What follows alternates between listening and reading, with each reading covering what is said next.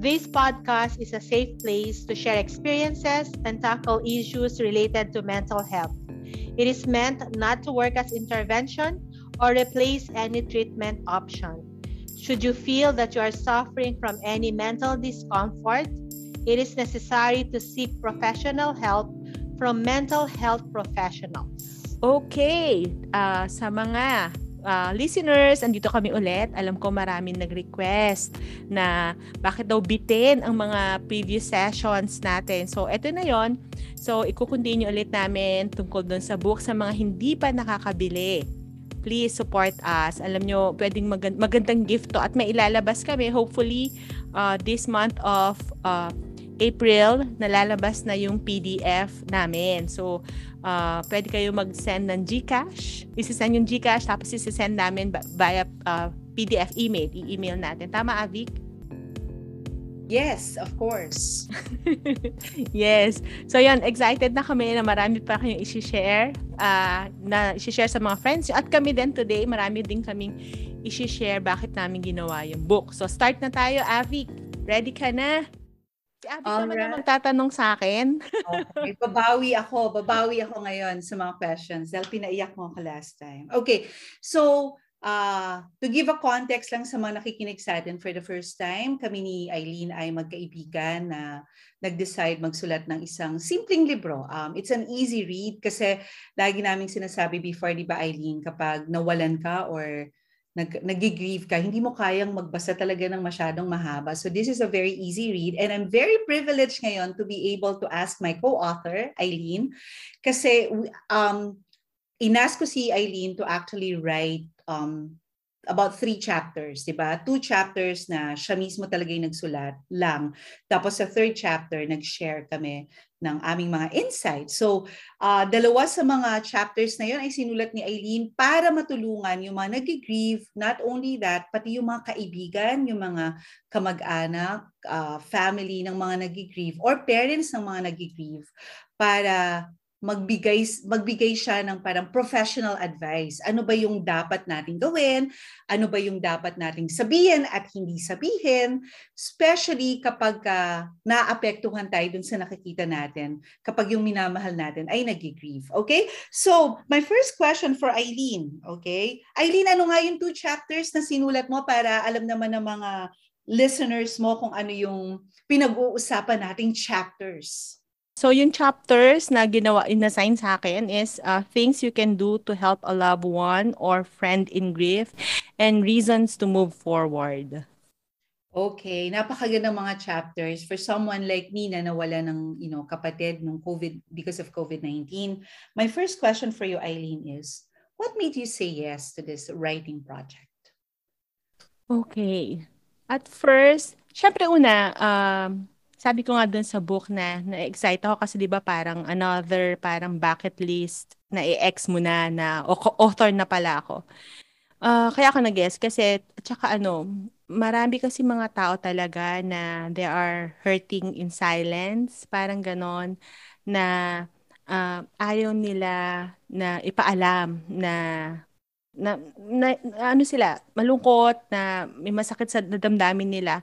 So, ayaw nila mag-seek ng help.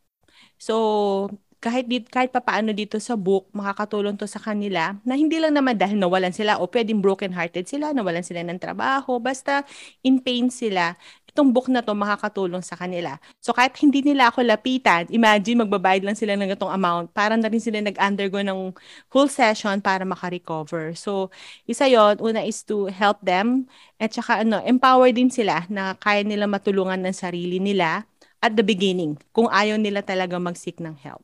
Yun yun.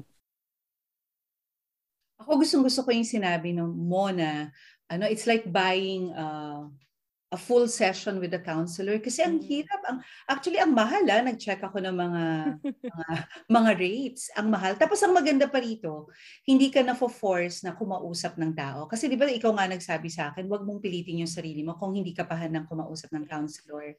You know if you want to wait mga 3 6 months 1 year then you know you just have to honor that. And I really appreciate that advice. So salamat for saying yes to this project. And um i-recommend ko lang talaga yung mga sinulat ni Eileen. Sabi ko nga yung mga chapters na sinulat niya really helped me personally. Okay? Question number two. Um, ito, napakagandang question na to kasi iba-iba kami, iba-ibang interpretation yung mga tao, lalo na when you see someone grieving. Parang, albo, asawa ka or kaibigan ka or nanay ka or whatever relationship you have with that person. Gusto mong makatulong. Pero di ba, Eileen, minsan, in your attempt to be present in someone's life, parang minsan nakakasama rin pala yung ibang mga approaches. Pero at the same time, kailangan ng taong yon to feel na nandun ka for them. Ano yung, ang question number two ko is, what does it mean to be present or really present or meaningfully present for someone who is grieving? Ayan, excited kaming malaman yan, Eileen. Okay. Kasi, ayun ko ha, sa kultura kasi ng Pinoy, di ba mahilig tayo na magsabi na kaya yung gusto lang natin magsalita, yung may sasabihin, pero minsan, totoo sabi mo na Avic na minsan mas nakakasakit pa, nakakasama pa the more na mata- tayo magsabi. So, kapag meron tayong friend na nag-grieve, minsan kailangan mo lang ay uh, talagang andiyan ka lang sa tabi niya.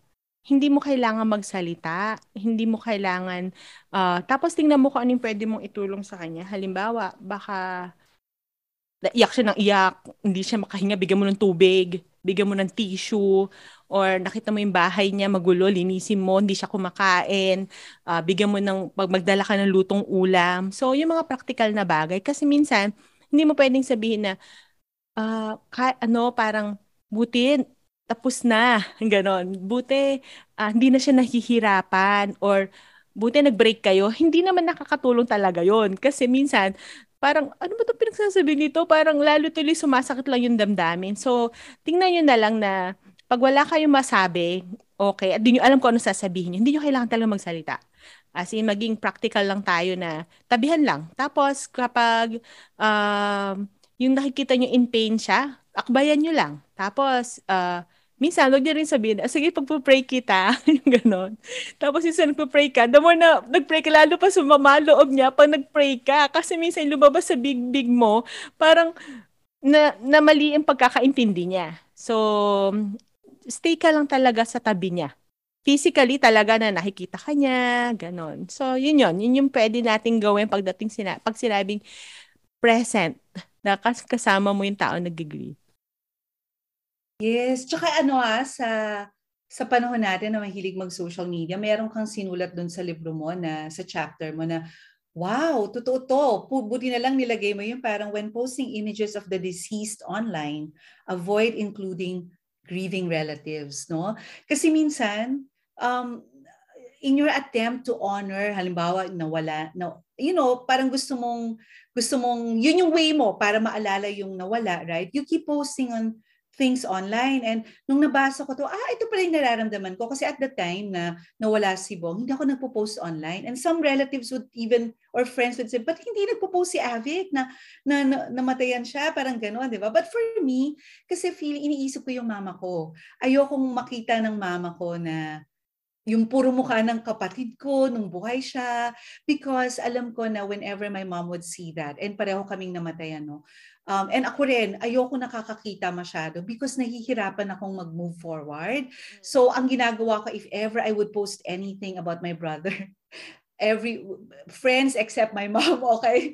Para may ganun sa Facebook pala, no? And minsan, well-meaning tayo na nagpo-post tayo, pero may mga tao palang nahihirapan. So sa tingin ko, um, let's think twice. Tama yung mga suggestions mo, Eileen. Ang dami-daming sinuggest ni Eileen dun sa chapter 3, if I'm not mistaken, chapter 3, pagdating sa um, being present for someone. Thank you, Eileen, for that. No? Gusto ko yung mga sinabi mo dito. And question number three, pag-usapan natin ang usapang physical health. Kasi ako guilty ako talaga rito when I lost my brother. Parang I wasn't eating. Alam mo, a lot of people did not know. Kasi pag dinignan mo yung social media ko, Eileen, you only see good things. Kasi hindi ako ganun ka-open sa Facebook about my struggles for many reasons. Actually, mas nag-open ako sa Instagram. Kasi sa Instagram, dalawa lang likers ko doon, dalawa lang na, nagbabasa ng Instagram. Wala akong mga likers sa Instagram. Gusto ko yon pero nag nag-suffer talaga yung ano, physical health ko. I wasn't eating, I wasn't sleeping. I was crying. And, you know, minsan nalilimutan mo talaga na kailangan mo pala talagang alagaan yung sarili mo, no? Kasi aside from uh, sa sarili mo, may mga umaasa pa rin sa'yo. So, my question number three is, ano yung, gaano ka-importante, even when you're drowning in grief, na pag-alagaan mo talaga yung physical health mo? At ano yung mga practical advice mo, Eileen, na kasi ang hirap naman talagang mag-workout or mag-exercise or ano, kung nagda-drown ka in sadness and depression. So anong pwede namin gawin para hindi namin mapabayaan ang aming mga sarili? Yes.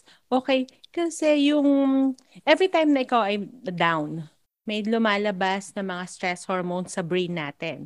Yung cortisol, adrenaline, ito yung nagkukos sa atin ng mga increased blood pressure, kaya nagkakaroon ng sakit.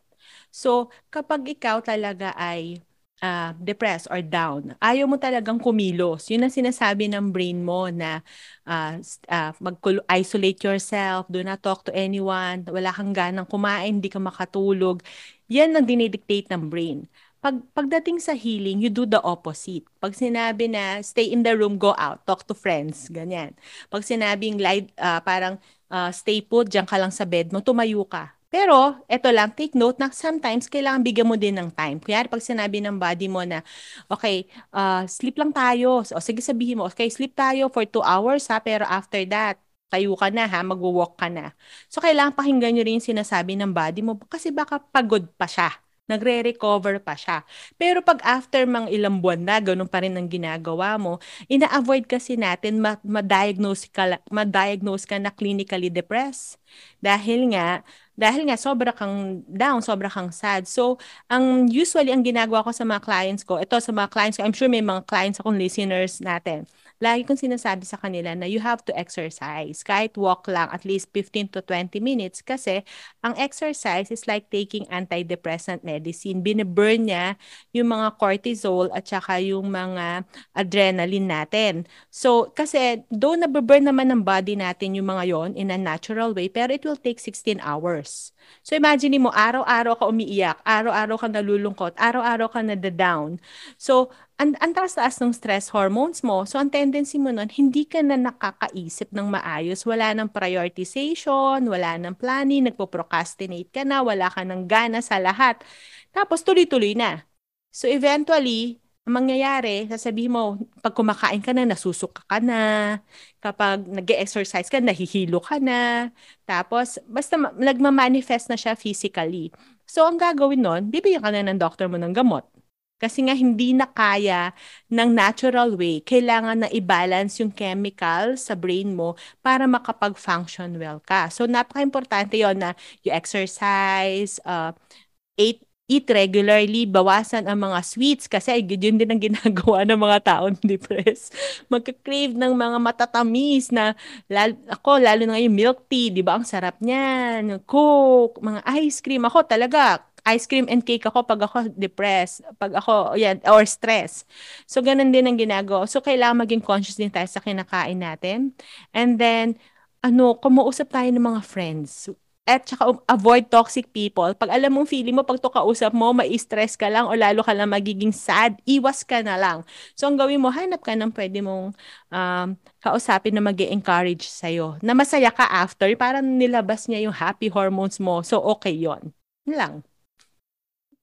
Hoy, ano ko, nag-agree ako dyan. Kasi alam mo, ginawa ko, Aileen, nag-bike ako na nag-bike. Mm-hmm. Alam mo, pag magsusupermarket ako, imbis na two minutes lang nasa supermarket na ako by bicycle. Umiikot ako, ay, lumalayo ako sa supermarket para lang magkaroon ng ng ibang ano, hangin, ganyan, 'di ba? So I think yung ta, I think na-realize ko ngayon habang nakikinig ako sa iyo, siguro maganda pa lang marinig yung scientific um, aspect of exercise kapag nag-grieve ka. Kasi kapag kumausap ka sa kaibigan mo, for example, uy, dapat mag-exercise ka, hindi porket nag-grieve ka, pinapabayaan mo na yung sarili mo. Nakakainis pa rin pala yun. parang, parang, parang yung utak mo nagsasabing, hindi mo kasi alam kung anong pinagdadaanan ko, ikaw kaya mawalan. Parang may ganun. Oh, okay, parang, ha, ba't ako mag-exercise? Anong purpose? Kailangan ko ba maging maganda? Eh, hinag-grieve nga ako. Gusto ko kailangan pangit ako. Kahit magkasakit ako, mamatay na. Di ba? Yung mga ganun. Oo. Pero pag narinig mo yung science niya, mm-hmm. parang ang objective pala niya, no? Nung pinapakinggan kita ngayon, parang, okay. Tapos, uh, one of the other things na nagawa ko, and siguro may mga listeners ka na pwedeng uh, maka-benefit dito, is hiking. Kasi yung mga easy mm. hike lang, wag naman yung hiking na parang hindi ka na makakauwi. Nawala ka na sa forest. tipo hindi nakaakyat ka tapos hindi ka na makababa kasi sobrang pagod mo. o kinain ka na ng mga hayop, di ba? End of end of everything na. Sa tingin ko yung mga easy hiking lang tapos let mm. people know where you are. Kasi di ba, yes. kapag halimbawa you are depressed tapos biglang nag-hiking ka tapos hindi alam ng mga tao kung nasan ka, worry lalo yung mga loved ones. Ako, what I do, I go on a easy on a e-, easy hike and then I tell my husband, I'm going to this place tapos pag nag-hiking ka kasi, yung utak mo nagiging mindful to go from point A to B. So even for just an hour or so, nawawala yung sadness. Yeah. Kahit na sabihin mong unti-unti lang. And eventually, you get inspiration from nature. Okay. Uy, salamat, Eileen, oh, for telling us this. May clinical explanation din sa pagdating din sa hiking. Kasi pag nag-hiking ka, kaya pa feeling mo you feel good kasi una, may oxygen. Yes. Yes, 'di ba? Kasi mga puno, mga halaman, ganyan. So, pag naka, nakakuha ka ng fresh air or oxygen sa brain mo, mas okay yung function ng brain, nakakapag-isip ka ng maayos. At the same time, pag hiking ka, may sunlight. So every time na may sunlight, lumalabas yung happy hormones mo, which is the serotonin. Nakakatulong din siya sa ano mo, sa depression mo. So, binaburn niya rin yung stress hormone. So, tara na, mag-hike na tayo. so, ano, this is very good advice sa mga gustong, very well-meaning na gustong makatulong sa mga nag-grieve, alam mo, yung asawa mo, going through a lot of hard times, di ba? Imbis na pilitin mong maging okay yung asawa mo or yung kaibigan mo, mag-offer ka ng staycation or mm-hmm. get getaway or uh, offer to drive the person around wal na walang agenda. Ay, parang you wanna go for a drive? Tapos dalhin mo siya dun sa mga mapupuno. Kasi nga sabi ni Eileen, sunlight nakakatulong. Kahit hindi mo nararamdaman na natutulungan ka, pero natutulungan ka pala talaga. Diba? May yeah. ako ano, may favorite place ako dito sa sa Philip sa Manila na ano, yung UP. Gusto ay, oo, yung, kapag ako, yung Sunken Garden. Sa Sunken Garden, di ba? Kapag ikaw ay So, basta pag usually malalaman ko na stress ako or depressed ako pag na, nandun na ako sa sunken garden. Oh, At ako ay nagpi-picnic, ah, stress ako, stress yung brain ko. Kasi yung ano ko, parang automatic siya. Parang kailangan ko pumunta sa nature kapag sobrang stress ako. Kasi ikot ka lang ng ikot, di ba? Kasi Oo. favorite namin yun ng Barkada before sa UP. Ikot ka lang ng ikot. Tapos you'll end up in, you know, in the same spot. Basta, oh, ang ganda. Oh, saya. So, yun yung ano. So, yung mga nakikinig mga listeners, hanap kayo ng favorite spot nyo na may air, oxygen, sunlight, with good friends. O, di ba? Ang saya. Yeah. Right, siguro magandang i-feature din yung mga good places in the Philippines na kayang puntahan ng on a day trip na medyo marirelax ka, no? Sige, mm-hmm. isipan yan. natin. Magandang, yan. ano yan, sige, sa next ano natin, sa mga susunod na podcast, hahanap tayo ng mga relaxing place na kung saan pag ikaw ay stress, may anxiety ka, pupuntahan mo lang to marirelax ka. Alright. Mag-interview ka ng mga ano mga owners ng mga resort, yung mga camping resorts. okay. Teka lang, nakalimutan ko na. Salamat, Aileen, for for uh, sharing your thoughts, no? So, yung susunod nating question, teka lang ha, nag-off ang aking Um, meron ka pang madadagdag, Eileen, para sa physical health or sa mental health? Ano kaya yung mga pwede nating gawin na advice? Yung kayang gawin, pasok sa budget, na hindi naman um, heavy for the family. Kasi pag nawalan ka, di ba parang ang hirap naman talagang gumastos ng extra. Sa mental health, usually talagang kailangan i-monitor yung sleep niya. Ah. Okay? So, uh, before kasi may connotation na parang uh, bad ang melatonin, di ba? Sabi nila, huwag kang magme-melatonin, bad yan. Pero lately, sa research, talagang ine-encourage nila na para lang um, ma, ma, ano, para ma-regulate yung rhythm ng sleep mo, kailangan mo uminom ng melatonin. Pero kailangan talaga ano, kasi over the counter naman yon safe naman. So pwedeng uh, it, it ano, i pwede ibigay yon Pero not to the extent na parang yun na yung nagiging base mo. Usually, one week lang, tapos pahinga. Hindi yung parang, ay, ginawa mo na siyang one month, two months. Nag, nag, hindi ganun siya. Bawal ba yun? hindi, oo. As in, good for one week lang, tapos i-regulate lang naman talaga. Pero kapag, ano, kailangan mo nang pumunta sa sleep doctor kapag more than uh, one month ka na nagtitake nun. Ah, okay. Kumbaga parang ano lang, pang first aid lang basically. Yes, yes. Okay. Mm. Sige. Yung sleep, no? Very important yan kasi minsan pag kulang ka sa tulog, the next day, damang-dama mo yung bigat ng katawan mo. Tapos, nag, nagko-compound yan, di ba? Yes. Okay, so sa next question natin, do you have any reminders on how to confront and label one's emotions? Nako, ito, um, very important to Eileen, uh, advise us. Okay. Ang hirap, no? Pagdating kasi, kasi nga, di ba, iba't iba talaga yung adjustment period ng tao kung paano sila nag-grieve. So, ang ano talaga is, um, wag mong pilitin yung sarili mo. Basta, I mean, uh, wag mong pilitin, okay na ako, okay na ako. Hindi ganon. Hindi naman talaga siya nawawala, di ba, yung pain. Kaso, naaano lang siya, parang yung intensity, hindi na ganong kataas, pero nandun pa rin siya. Parang for life na nandun siya. Okay? Pero kailangan mo rin, ang ano ko lang kasi napapansin ko kasi dun sa mga ibang uh, clients na parang nagiging reason nila.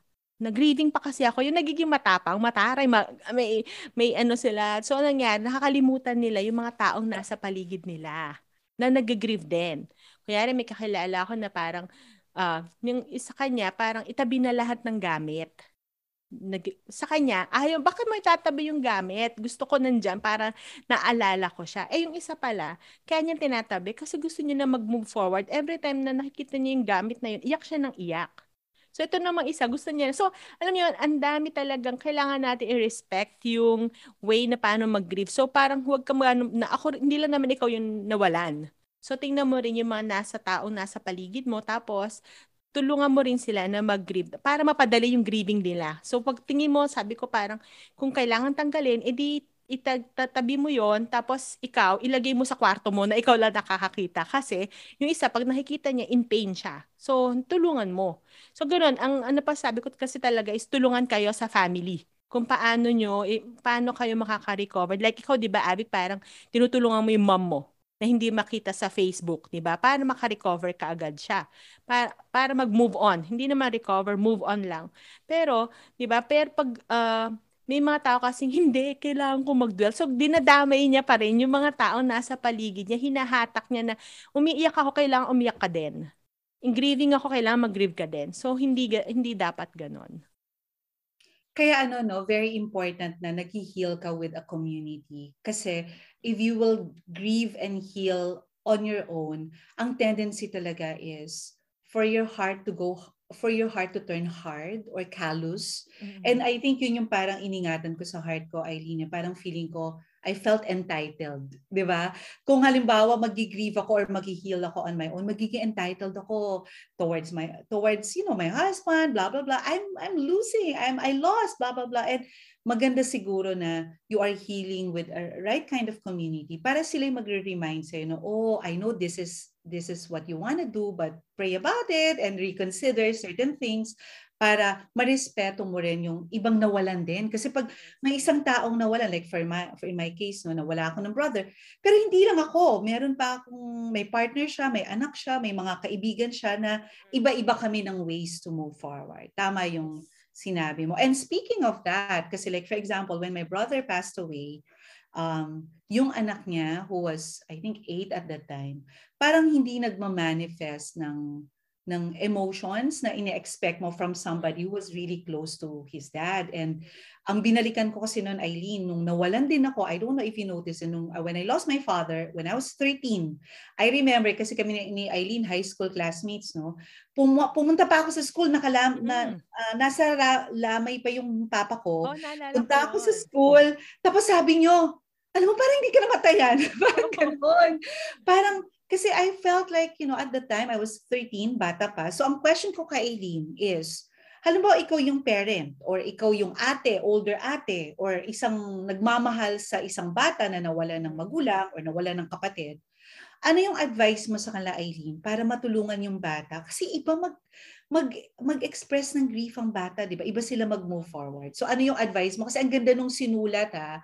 Ang ganda ng mga sinulat ni Eileen pagdating sa bata. This was my special request. Eileen, come up with something for children. Because um, this is something that most people don't talk about. So maganda sigurong magkaroon ng spot sa book natin. Go ahead, Eileen. So, Oh, alam mo ang hirap, totoo lang kasi nga sobrang ano ko. Ah, 'di ba I'm a SPED teacher. Sobrang ano talaga ako sa mga bata. Pag konting ano nga lang ako, ako yung naiyak para sa kanila. Pero uh, napaka-importante sa kanila yung grieving na to. Kailangan magi honest ka. Huwag mong babyhin, 'di ba? Sinasabi, "Ano sasabihin mo ba? Huwag na natin sabihin kasi kawawa naman siya." Kailangan kasi part yung anak nyo or yung bata, part siya ng family. Una-una kailangan sabihin nyo talaga at wag yung uh, parang pabulaklakin or sabihin niyo talaga word na namatay, death. Tapos kailangan ni-explain yon kung ano ibig sabihin, hindi yung wala na siya. Ano ibig sabihin ng malilito pa yung bata? Ano ibig sabihin ng wala na siya? Umalis siya? O ano, kailangan sabihin namatay na siya. Tapos, the way you explain yung death is, kunyari, namatay yung bird, yung nawala na siya, umalis na siya, hindi na siya babalik sa atin. Kailangan huwag niyong babyhin. Kailangan sabihin sa kanya na namatay na si ganto, uh, hindi yung tapos sabihin sa kanya, kaya namatay siya physically, yung katawan niya, hindi na humihinga, ganyan. So, kailangan explain nyo talaga sa kanya kung ano ibig sabihin ng namatay para uh, clear sa kanya. Naalala ko noon, no, daddy ko kasi hindi, hindi mga mat- time syempre matatanda na. Sabi ko, namatay yung lolo ko noon. Tinanong ko sa kanya, ilang taon lang ako noon? Five, six, seven? Sinabi ba naman ng daddy ko na, kaya siya namatay kasi nakalimutan niyang huminga. So, sa ako, all, ang ginawa ko noon tuwing gabi, lagi ako humihinga. Sabi ko, nako, baka mamatay ako dahil hindi ako humihinga. So, anong nangyari? Nag-cause siya ng trauma sa akin dahil right. nga, kailangan huminga ako ng huminga dahil hindi na-explain sa akin na kaya namatay si Lolo kasi meron pala siyang cancer hindi in-explain sa akin ng age na yon. So, dapat explain nyo na parang walang trauma. Kaya siguro nagkaroon ako ng asthma. Asthma, hinga kasi ako ng hinga. So, alam niyo yun, parang sa mga listeners, kailangan talaga maging uh, explain nyo maiga ano death. Tapos, kailangan nyo rin intindihin na explain nyo rin sa bata na dahil sa nangyari, dahil nawala, nawala, uh, namatay na si ganto, ito yung mga mararamdaman mo. Okay lang na umiyak. Okay lang na magalit. Tapos, kailangan ikaw din as parent, hindi mo, or ikaw yung adult, hindi mo pwedeng pakita na malakas ka din. Hindi ganon. Kailangan makita din nila na nag-grieve ka din. Hindi mo pwedeng pakita sa kanila na, uh, oh, na kaya ko to, kaya ko to, hindi ako iyak para sa anak ko. Kasi kailangan din nilang makita na hindi lang sila ang nasasaktan. Ikaw din as an adult, nasasaktan ka. Kaya okay lang na sila mas bata, na nasasaktan din sila. Next, hindi mo pwede din sabihin na, uh, tayong dalawa na lang. Kailangan maging mas malakas, mas matag, ano ka, tough it out. Parang maging ano ka, ikaw na lang aasahan ko. Wag, wag ganon. Kasi parang binigyan, hindi pa nga, nasyak na nga yung bata. Binigyan mo pa siya ng responsibilities ka agad. Na trauma-trauma na yung bata. So, parang hayaan lang natin na, katulad di ba na, hinahayaan lang natin i-process nila yung pain na pagkawala. So, bigyan nyo rin sila ng time. Huwag yung diktahan na, namatay na si daddy mo, na ikaw ang panganay, kailangan maging ano ka, matatag ka para sa pamilya. So, uh, ano na nangyari doon sa bata? An- ano na, as in, kawawa talaga. So, alam ko kailangan hinay-hinayin pero wag ganon. Wag uh, sa magi honest ka lang tapos bigyan niyo sila ng time na na mag-process dun sa pagkawala. Yun lang. Gustong gusto ko yung sinabi mo na huli kasi naalala ko yun Eileen when my mom nung nawala si Papa, and, and idagdag ko lang dun sa mga sinabi mo, I think dapat yung, for example, yung mom, i-protect niya rin yung anak niya from uh, imposed burdens because yes. of the death parang yung mga kamag-anak namin at that time, yung mga matatanda sa side ni Papa, mm. gusto nila nakaupo lang kami sa tabi ng ataol ni Papa the whole time. Mm. Tapos bawal kaming tumawa, bawal kaming ngumiti. Yung mm. parang gusto nila nandun lang kami. Kasi ngayon yung traditional na approach na parang hindi daw kami nawalan. Kasi pag dumarating yung mga cousins, parang tumatawa daw kami, parang hindi ganon. So my mom, in in her very sweet ways, pinrotect na kami noon. I was 13, my brother was just 11.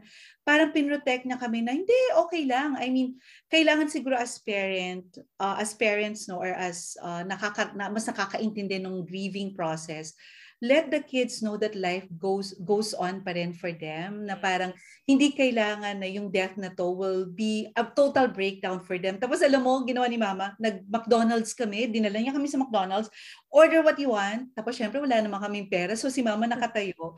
Kami lang yung umu-order whatever we wanted, pero si mama nakatayo lang. I, I still remember that na yung parang kung tutusin, pwedeng niyang hindi kami dalhin sa McDonald's at hindi shopping sa Manuela pa noon. at tanda ko na, no? Teka, huwag sabihin yung example natin na please, mahahalata edad natin. Yung mga, mga listeners natin, Gen Z. Ah, sige. Ayala, podium. diba? So I think very important yung sinabi na Ailina. Although you want to spare your kid from the pain, situ, siguro tamang balance lang of being real but at the same time bawasan yung imposing certain burdens na hindi pa naman ready talaga yung bata i-process. So, salamat! And I hope yung mga listeners na Aileen ay uh, na-inspire sa aming konting chikahan dito. Alam nyo, very heavy itong topic namin tapos tumatawa-tawa lang kami ngayon. But in reality, nung sinusulat, I'm sure, nung sinusulat ni Aileen yung chapters niya talagang Avik, ang bigat. Avik, naiiyak ako. Avik, ang bigat. No, the reason why sinasabi niya kasi naiisip niya yung mga pinagdadaanan ng mga clients niya, tsaka mga would-be readers namin. And we really invite you to get this book because it will help you, it will help your loved one, and hopefully ma-encourage ka na hindi ka nag-iisa sa pinagdadaanan mo. Alright, Aileen? Yes. Okay, so mga listeners, thank you for listening. Meron pa tayong part 4, episode 4, continuation nito. Okay, see you next time. Thank you. Sabihin mo ulit yung title ng book natin. Baka makalimutan. Baka hinahanap na nila sa sa Kindle. So, how are you doing moving through grief, loss, and transitions one day at a time? Salamat, Eileen, for Yes. all your insights today. Okay, thank you so much, Nanavik. Bye. Bye. This has been Coach I on the Mind and on Mental Health TBT podcast. Reach out to me by the Facebook group Meant to Matter, Meant M-E-A-N-T, and my Facebook account, Eileen Evangelista Ang, Eileen A-I-L-E-E-N. I borrowed the quote from Les Brown. You ask for help not because you are weak, but because you want to remain strong. The hurt and pain you are feeling is temporary unless you choose to dwell on it. Remember, healing is a slow process. It is a self-realization and it starts with you. This episode has been brought to you by Kids Hope Foundation Inc., Life Coach Group Advisor Inc., and Kids Journey Learning Center.